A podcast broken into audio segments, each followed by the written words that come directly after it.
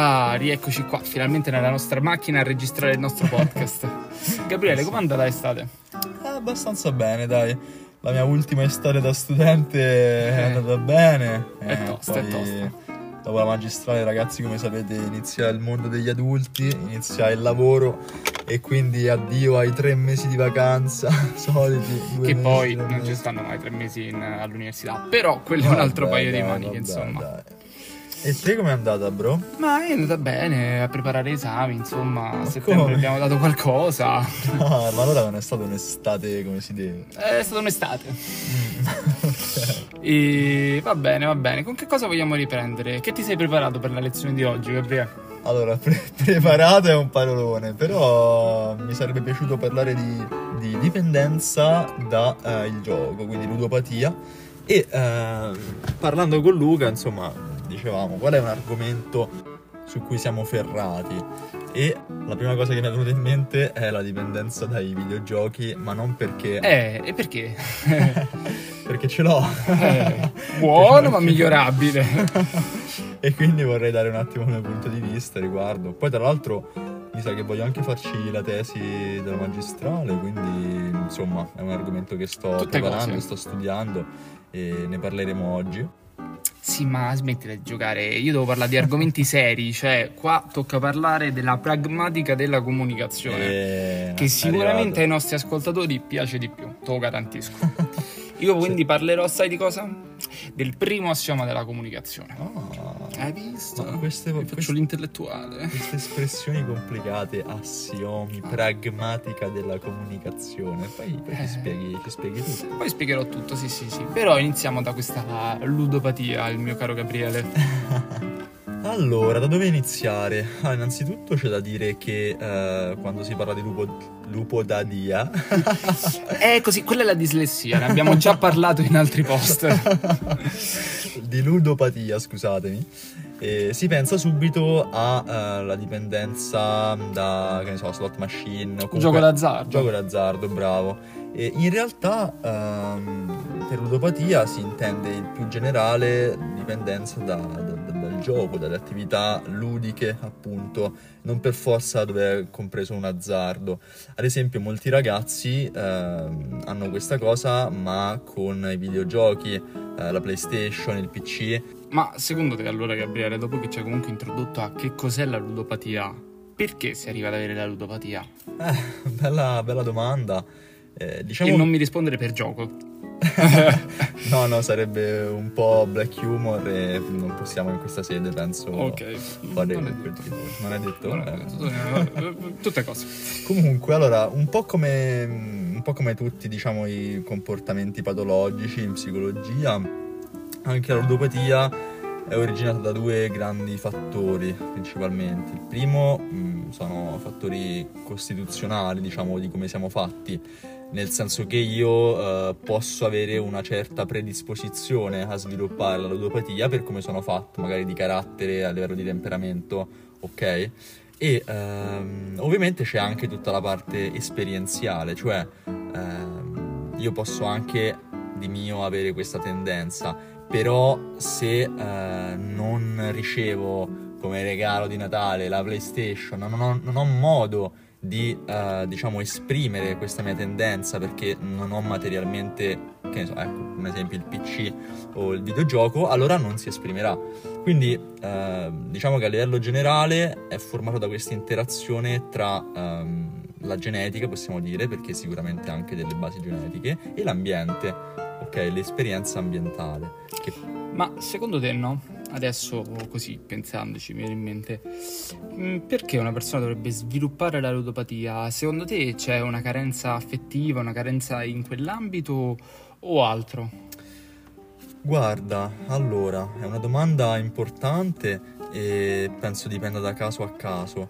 Sicuramente quello che mi viene da dire è che i videogiochi, così come anche le slot machine, eccetera, ehm, vanno ad agire sul sistema eh, di reward, no?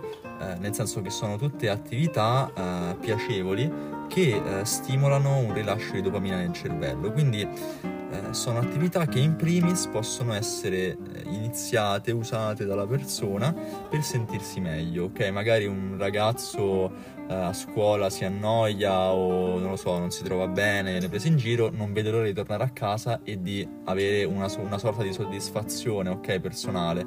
E, ehm, la stessa cosa si può fare magari anche con le serie tv o con altri diciamo eh, svaghi di questo tipo eh, sto, sto, male faccio una cosa che mi fa sentire meglio no? Eh, magari ci sono anche dei giochi in cui sei proiettato in un altro mondo parallelo virtuale quindi puoi avere una vita uh, più sì, soddisfacente, più uh, divertente in questo mondo virtuale. Quindi una sorta di proiezione rispetto comunque a un'altra realtà.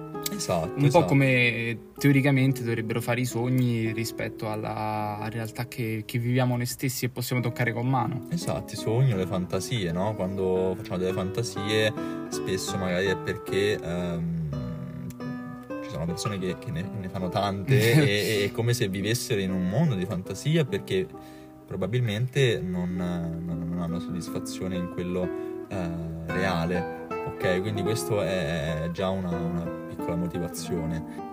Poi Gabriele, comunque ho visto che adesso è uscita una serie tv di cui parlano tutti. Sì, so già, so già quale, quale serie. Eh, capito, è che sì, è Squid Game. Poi in Spagna hanno deciso di chiamarla Il Luego del Calamaro, una cosa del genere. non si sa perché dovevano cambiare nome, però... Cambiano eh, sempre tutto questi spagnoli. Sì, assurdo.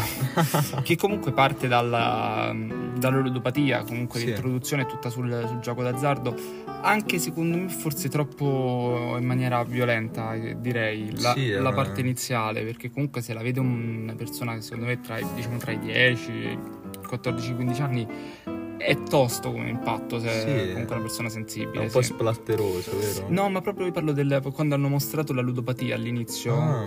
questo senso di impotenza della persona rispetto al dover giocare per forza, scommettere sui cavalli, mm-hmm. era, era, molto forte. Poi te la, te la consiglio, insomma. Eh, Anche se dopo è splatterona, sì, effettivamente è bella splatterona. Sì, comunque ovunque sto Squid, c'è sto Squid Game, eh, nel senso... E c'è anche, se no, la versione quella italiana, lo Speed Game. Minchia, che casino ultimamente. Mamma mia, poi pagare con pago pasta e tasse dell'università è stato proprio un, un macello. Macello lo Speed.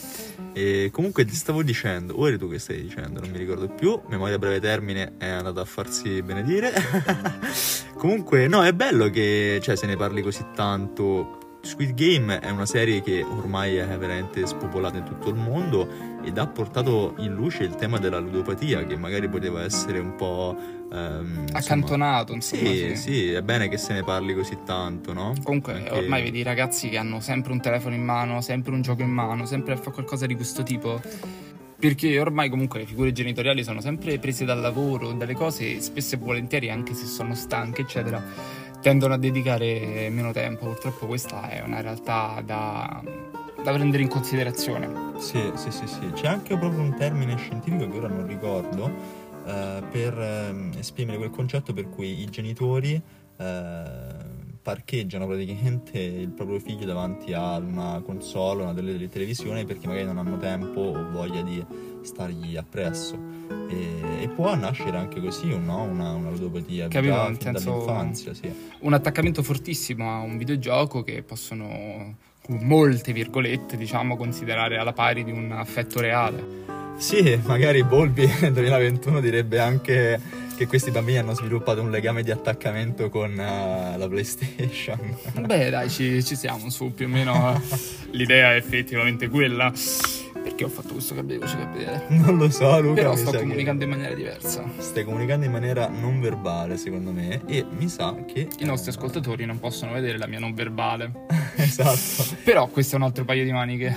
Che poi, ragazzi, il non verbale in realtà si ricollega un po' con quello di cui vogliamo parlare dopo, perché Ragazzi, dovete sapere che um, gli assiomi della comunicazione sono cinque e esatto. uh, uno tra questi parla proprio di questo, cioè uh, della comunicazione non verbale e di quanto magari uh, possa essere influente rispetto invece al verbale, a quanto si... Perché comunque il non verbale è sempre più denso di significato rispetto comunque al verbale. Sì. Perché io posso dire, come gli dico spesso, Gabriele, voglio bene, senza abbracciarlo e un conto è dirlo abbracciandolo. Cioè, è veramente molto diverso. Puoi mentire col verbale, col non verbale è No. più difficile, cioè devi studiare come si mente. Sì, sì, sì, sì, è molto più impegnativo, insomma, non, non Cioè, ne vale la pena. Eh, capito, è molto è più tosta. E spesso e volentieri si ritrovano rapporti basati sul verbale che poi col non verbale dicono tutt'altro, insomma. Sì, esatto. Ma torniamo, siamo più pragmatici, dai. E partiamo dal primo assioma della comunicazione. Che cosa afferma questo primo assioma? Afferma che non si può non comunicare. Ok, aspetta, fammi eh, fare la doppia negazione. Non si può non comunicare, vuol dire che noi eh, comunichiamo sempre in qualche modo. Esatto. Ok. Addirittura, eh, diciamo, con lo studio di questo assioma si è studiato che anche l'assenza in realtà è una comunicazione, un reale modo di esprimere un messaggio.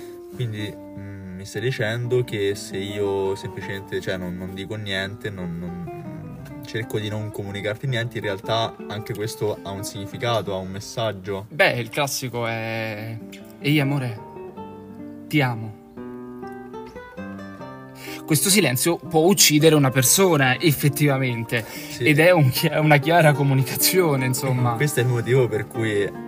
Non si dice ti amo. No, però quello è un altro paio di maniche. Eh, in realtà, in realtà potremmo aprire un discorso anche su questo. Magari ne parliamo nel prossimo Nel podcast. prossimo podcast, ok, sì.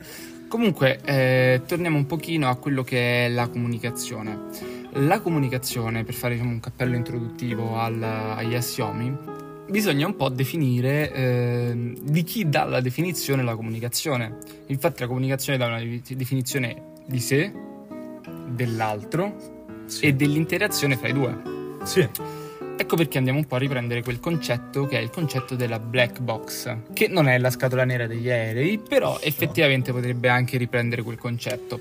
La black box è quella che nel cognitivismo, anzi nel comportamentismo, era eh, considerata la mente, quindi eh, il fatto che non potesse essere in alcun modo esplorata perché ciò che entrava in input usciva come un output, ma eh, tutto quello che è avvenuto nel, nel processo noi non possiamo conoscerlo. E no, viene proprio trascurata da, da questi ultimi, da comportamentisti Sì. poi, e invece viene analizzata da coloro che fanno analisi, che possono essere gli psicanalisti e quindi tutto il discorso dell'analisi dei sogni. Però in realtà eh, possiamo andare a vedere anche il discorso patologico per quanto riguarda il primo assioma della comunicazione. Non starò a fare lo spiegone riguardo a tre elementi che sono accettazione, rifiuto e squalificazione Ok. che mi sembra poco utile, però lasceremo su, su Instagram eh, delle spiegazioni e dei link per andare ad approfondire. Sì, sicuramente. Quello che secondo me è un po' più interessante è eh, il sintomo che vai a, a sviluppare, quello che chiamiamo sintomo, che poi è la spiegazione dell'impossibilità di comunicare. Cioè Ok. tu decidi di non voler effettivamente comunicare con l'altra persona, anche se poi in realtà dei fatti lo fai, stai facendo, sì. e inventandoti un sintomo. Mm, Quindi, ad ok. esempio, una sonnolenza fortissima. Ok. E quindi giustifichi il tuo non comunicare attraverso questa sonnolenza. O può essere, ad esempio, un mal di testa fortissimo che dici, oh, che mal di testa, e non, E non non parli. parli. Esatto. In questo modo fuggi no, da una situazione scomoda che non, non ti piace. È interessante questa strutturazione del sintomo dinamica, no? È come se fosse una sorta di ehm, atteggiamento. meccanismo di difesa. Sì, che si manifesta in maniera psicosomatica, quindi esatto, con eh, la strutturazione di un sintomo effettivo, eh, che è quello della sonnolenza. Esatto, questo è come definirei un tipo di comunicazione quasi non conscia. Beh, sì, però lui. Freud ti avrebbe bacchettato per questa tua espressione non conscia, si, si dice Ecco, inconscio. Ecco professorino, diciamo. Comunque, Freud o Vaslavic, perché eh, quello di cui stiamo parlando in realtà è è, Slavic. è farina del suo sacco, la pragmatica della comunicazione, gli assiomi, no? È proprio lui, è proprio lui. Sì, sì, sì, sì, sì, Vaslavic. E comunque, eh, adesso direi di introdurre un po' quelli che saranno gli argomenti della prossima volta, no? Sì. Che ne pensi? Sì, sì, sì. Allora, prima c'era stato un accenno sul- sull'amore, sul ti amo, no? Potremmo parlare del significato dell'amore, il significato di queste espressioni, eh, di cosa comportano. Ma quanto è sdolcinato Gabriele quest'oggi. Io invece parlerò dell'invidia e della gelosia, secondo me, che mi Ok. sembrano due argomenti abbastanza in contrasto col tuo, ma allo stesso tempo molto legati. Sì, collegati ma in contrasto, esatto. Dai, potremmo andare a sviscerare questi due aspetti delle relazioni anche parlando queste. E poi sì, magari fare qualche citazione rispetto a qualche libro, qualche cosa di questo tipo, così i nostri spettatori possono anche approfondire l'argomento. Che ne pensi? Beh sì, se hanno voglia e tempo di leggere, va bene. Poi sono così tanti i nostri ascoltatori. Sì, sì, no, l'ultima volta abbiamo visto le statistiche, quante erano? 152.000? Mila, eh, esatto, sì, sì, sì. Poi Sì. eh, notare quel uno dalla Cina, Eh sì, che infatti- devo dire, mi complimento con lui per averci trovato. Ah, sì. Adesso lascerei agli ascoltatori invece due libri che se vogliono possono chiaramente leggere, se non vogliono possono tranquillamente lanciarli, Ah, sì. che oserei dire che sono Amore senza bugie e Il gioco d'azzardo, Cosa lui gioca? il gioco d'azzardo patologico, perdersi e perdere tutto, che sono due libri della casa dell'Asino d'Oro, che è una casa che pubblica libri di psicologia principalmente. E ok ragazzi, l'episodio è arrivato alla sua conclusione, quindi un salutone da Luca E Gabriele di, Psicoattitudini. Eccoci qua. Come stai Gabriele? Tutto bene lui, tu che Tutto a posto, abbiamo finito sta sessione? Ah sì dai, finalmente, fine, fine gennaio si può finalmente andare in vacanza. In realtà lunedì abbiamo lezione. Effettivamente, ma questa voce di chi è Gabriele? Eh, boh, forse è arrivato il momento di introdurre la nostra nuova collega, eh? Ma sì dai, però direi dopo la sigla, perché questo è L'episodio numero 5!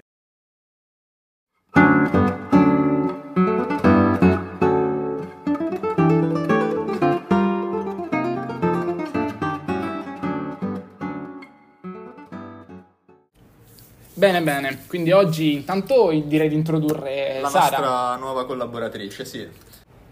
Ah, e vabbè, eh sì, sono Sara, studio psicologia e diciamo per le altre informazioni potete andare a cercare il post di Instagram che ancora non è uscito. Vero Gabriele? Eh, me ne dovrei occupare io con la sessione. Ma passiamo alle cose più importanti. Dai, Direi. quali sono gli argomenti di oggi?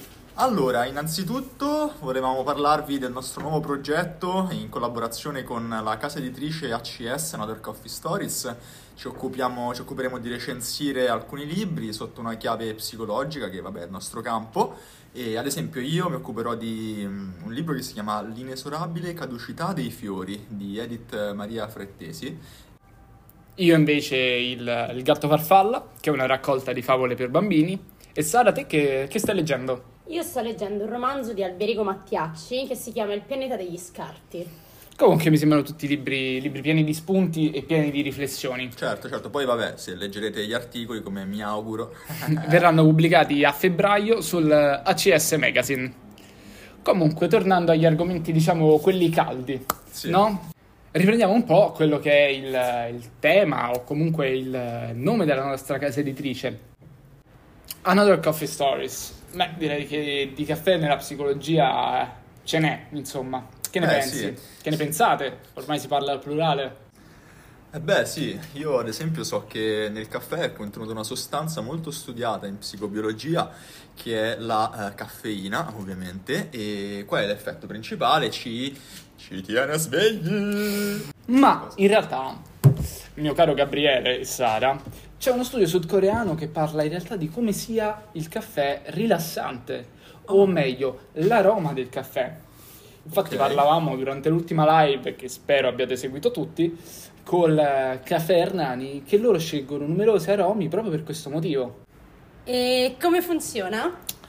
Eh guarda, sicuramente eh, nel- nell'odorare il caffè noi attiviamo neurotrasmettitori diversi rispetto a quelli eh, che attiviamo bevendolo. E- Perché bevendolo, la caffeina, diciamo, che è l'elemento poi principale del caffè, va a inibire quella che è l'adenosina, Mhm. che invece induce il sonno in, in noi esseri. Pensanti. Che comunque direi che dopo 5-6 caffè, sì, si diventa più attivi, ma non è detto che, che siamo così poi produttivi, no? Che ne pensi, Sara? Beh, a proposito di produttività, possiamo parlare di psicologia del lavoro. Bam, introduce così a gamba tesa il nuovo argomento. Sono arrivata.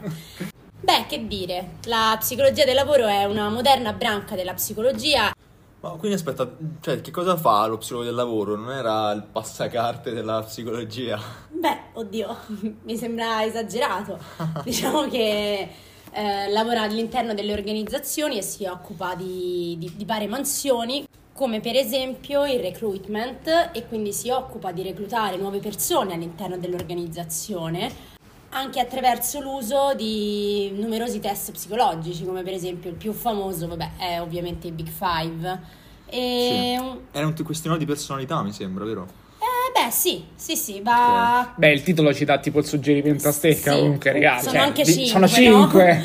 Sai. Penso che anche il nostro pubblico l'abbia Beh, capita sì. questa cosa. Big Beh, Five. Gabriele, allora quali sono questi cinque tratti di personalità?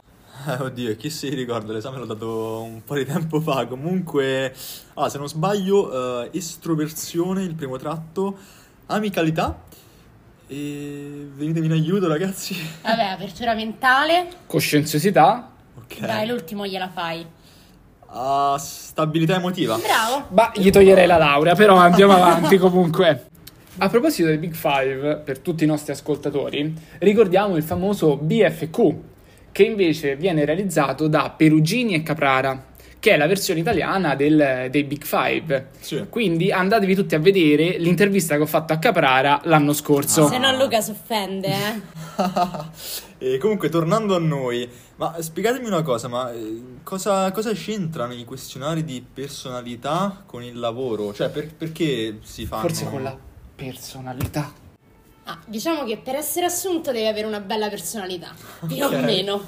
Cioè, per esempio, la coscienziosità va a vedere quanto sei puntuale, quanto sei perseverante, quanto hai la tigna, insomma, come si dice a Roma, no? Sei testardo. Sì, Ok, e qui- questi sono quindi tutti i tratti che eh, si sposano bene poi con un, con un lavoro ecco, aziendale, no? Ad esempio, sì. ok. La coscienziosità sicuramente. Per esempio, magari a noi psicologi è richiesta un'apertura al cambiamento, un'apicalità alta, quindi dei tratti magari più di cooperazione, di empatia, quindi dipende pure un po' dal lavoro che vuoi fare. Andiamo quindi, si può dire, a definire dei profili di personalità alla fine. Beh, Sì. sì. Sì. Beh, ricordiamo qualche tipo di profilo di personalità? Ma guarda, a me mi vengono in mente i profili di personalità, insomma, borderline, narcisistico. Però ecco qua andiamo proprio sul patologico e sappiamo entrambi che non possiamo usare questi questionari come il BFQ per eh, diagnosticare e identificare questi disturbi. Ce ne sono altri, ci sono altri strumenti, altri test eh, che si usano in questo senso. Per esempio l'inventario clinico che è l'MMPI, conosciuto ai più come il Minnesota, insomma, è un test poi lunghissimo Mm, dove sono più di 500 item. mamma mia. Però- Quanto, quanto ci si mette a completarlo? Ah, boh, vuoi provare? Eh, circa, in realtà circa due ore e mezza. Porca Sono veramente tante. Eh. Perché comunque in questo inventario clinico abbiamo tantissime scale. Abbiamo la scala L, F, K. E che so? Eh, queste sono le cosiddette scale di controllo. Perché servono a capire se la persona si sta inventando delle, delle piccole bugie su se stesso. Quindi andrà a aumentare il punteggio per il faking good o per il faking bad. Quindi se F scala di infrequenza meno K scala di controllo da un risultato minore di eh, 9 o maggiore di meno 9 avremo il faking good o il faking bad.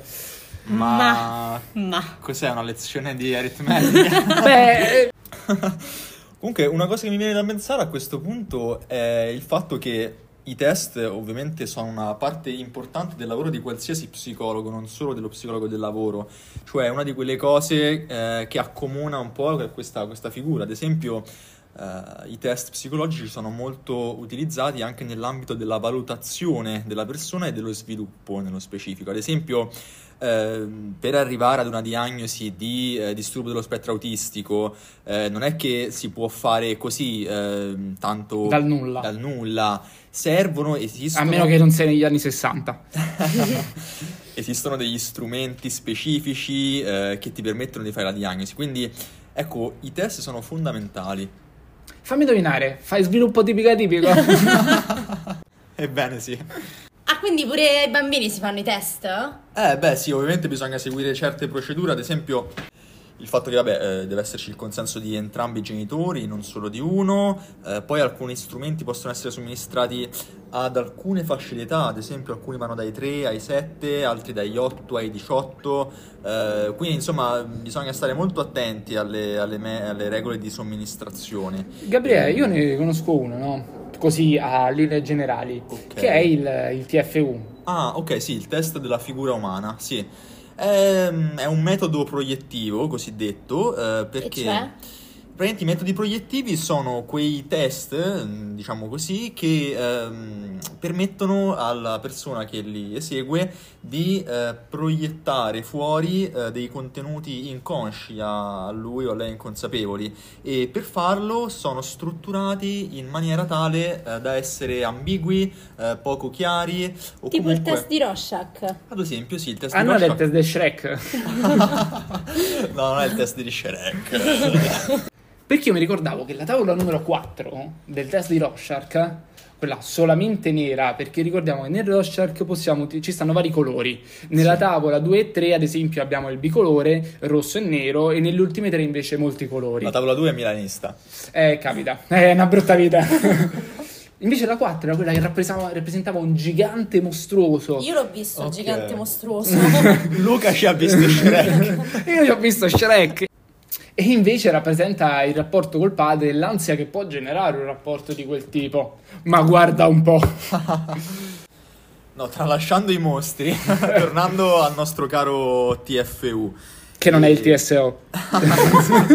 Con queste sigle ci si confonde sempre. No, in cosa consiste il TFU? Praticamente al bambino è richiesto di disegnare a mano libera eh, una figura umana, appunto, prima di sesso maschile e poi di sesso femminile. E eh, a seconda di eh, come viene eseguito il disegno, insomma, anche la qualità del tratto, la pressione del- insomma, de- del- della mano sul foglio, eh, dove sono collocati i personaggi, eh, che sembianze hanno, il numero di elementi, quanto sono curati, ecco, tutti questi, questi aspetti vanno poi a configurare delle interpretazioni, delle interpretazioni eh, psicodinamiche che il clinico fa e Riguardanti quindi il sé del bambino, eh giusto? beh, beh, sì, sì, sì, sì. E è bene da ricordare che com- comunque questi, questi test proiettivi sarebbe bene, come dicevo prima, chiamarli metodi proiettivi perché eh, non possiedono quelle eh, caratteristiche di validità e affidabilità che eh, un test deve necessariamente avere. E infatti a fianco a questi metodi proiettivi è sempre bene avere dei test più ehm, strutturati, più eh, ecco, eh, validi scientificamente. Quindi bisogna sempre, insomma, contestualizzare Certo. il bambino che si sta prendendo in cura. Comunque direi di chiudere questo nostro episodio, Sì. che siamo arrivati alla bellezza di 10.57 e stanno scorrendo i secondi. 11.01, 02, 11.02, 03. Vabbè, 007. eh, io mi dissocio, ragazzi. Quindi e- parleremo del DSM la prossima volta. No, dai. Comunque, no, dai, gli argomenti della prossima volta saranno pedagogia. Sì, sicuramente. E... Sociologia. Sì, sì. Beh, ci sta sempre, si no? Si relaziona bene. E poi così come il sale un po' di neuroscienze, direi. Ma sì, ci stanno sempre bene. Come vogliamo concludere questo podcast, Lu? Beh, direi così.